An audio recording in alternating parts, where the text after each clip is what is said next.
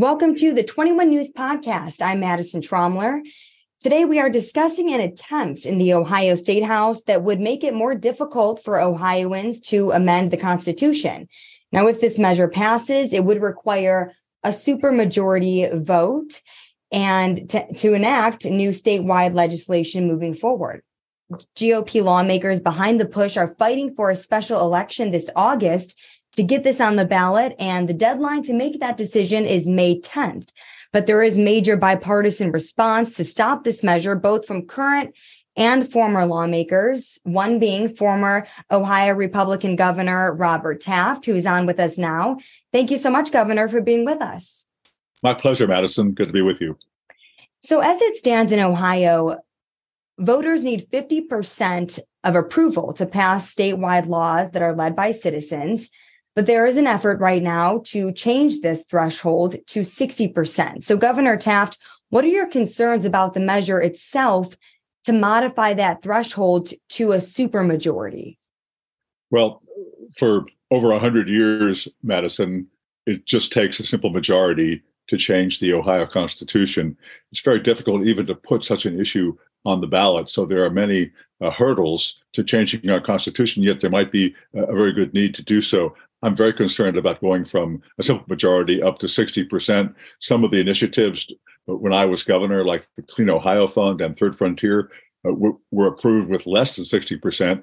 Uh, those are uh, good initiatives that have stood the test of time. So I'm very concerned uh, that we may see the end of any amendments to the Ohio Constitution if uh, this measure passes. I'm also very concerned about doing it at an August election. Mm-hmm. And we've seen in history how difficult it can be to make it to 60%. So if this is something that even more than half of Ohio citizens want, you still need that 60%. And how difficult you mentioned some of your initiatives wouldn't be here today. There's a lot of different laws in Ohio, like gambling, that passed um, years ago by far, considerably less than 60%. So, how difficult, in your experience, it, is it to get statewide laws approved with a 60% vote? Just because when we look back at history, there's been a lot of things that have happened without that. You know, even now, Madison, uh, you have to gather signatures in half of Ohio's counties, 44 counties. This measure would take it up to 88. So it's going to be very hard for the citizens uh, who are concerned about an issue uh, to get an issue on even on the ballot much less approve it uh, at the level of 60%. And then I think the legislature made the right decision back in December when they basically abolished the August election because hardly anyone turns out. People aren't focused uh, on elections and politics in August. Uh, last year, there was a special election. Less than 10% of voters turned out. So uh, it's a big mistake, in my opinion, to put such an important and dramatic change in the Ohio Constitution on the ballot in a very low turnout election. Also, uh, there's a cost to that election. It, it would cost uh, you know twenty million dollars to have a statewide election uh, just for this one issue. Yeah, and you brought up our next point because not only is it the measure itself that lawmakers are so concerned about on both sides of the aisle, but also people are so concerned about the special elections, especially boards of elections officials. And we'll get to that in just a second. But really quick, this also, the measure itself, all of this comes as hundreds of thousands of Ohioans are signing petitions for reproductive rights. So, what are your thoughts just on the timeline of this and how this could impact a citizen led measure just like this one?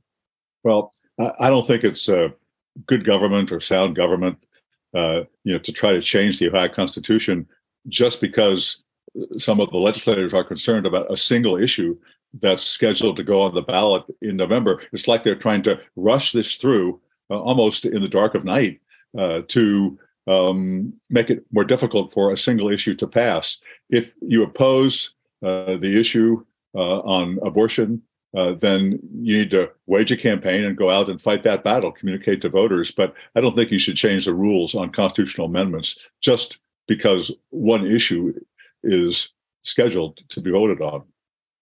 And the other the other part of this that you brought up, of course, is the fact that they want this to happen in a special election this August, which is, of course, just months before the general November election.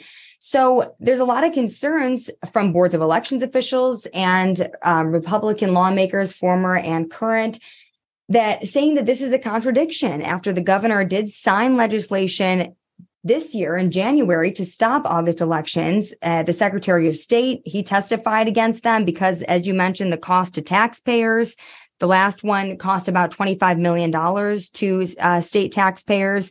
And the Secretary of State, Frank LaRose, cited it was costly and unnecessary.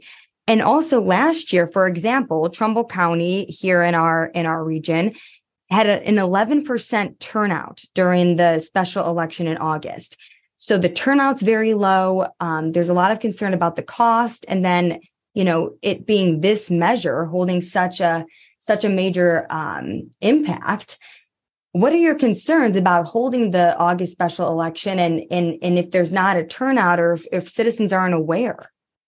Well, that's a big issue to me. I used to be Secretary of State of Ohio before I was governor, chief elections official, uh, and I agree with the county elections officials uh, in the Mahoning Valley and throughout the state who are very concerned uh, about having to put on an election.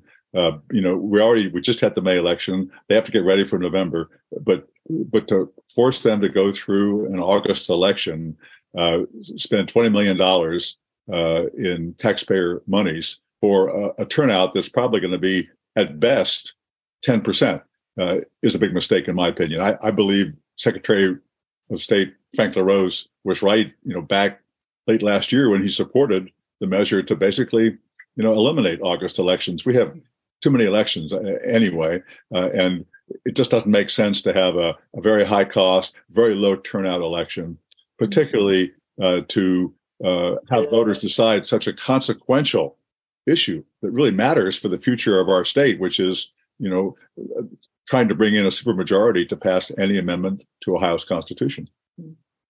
And the GOP lawmakers that are behind this push, they say that this is to protect the Constitution. Do you think that there is merit to that? And what would you say about um, whether that is a, a, legitimate, you know, reason behind it? There are a, f- a few other states that do have the supermajority in place, but not not many. It's only just a few.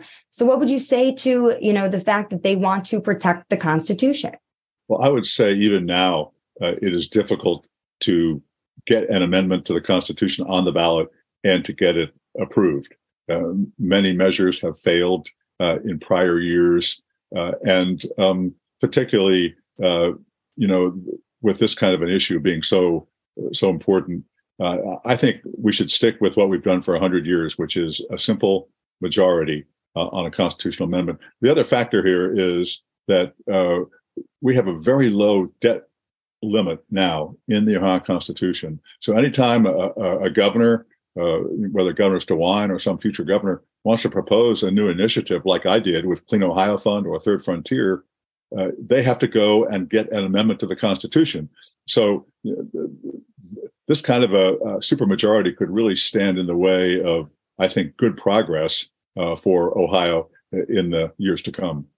And, and the last thing here, you know, it can be complicated to explain to people, you know, the significance of this and the special election and you know the changing from the simple majority into the yes. super majority. And it's kind of has all these different concerns and explanation to it. But long story short just so people understand this will make it a lot more uh, tougher a lot more sh- harder to pass statewide laws. So we're talking things like gambling that passed in uh, 2009 at casinos and things like that. We're talking about, again, reproductive rights.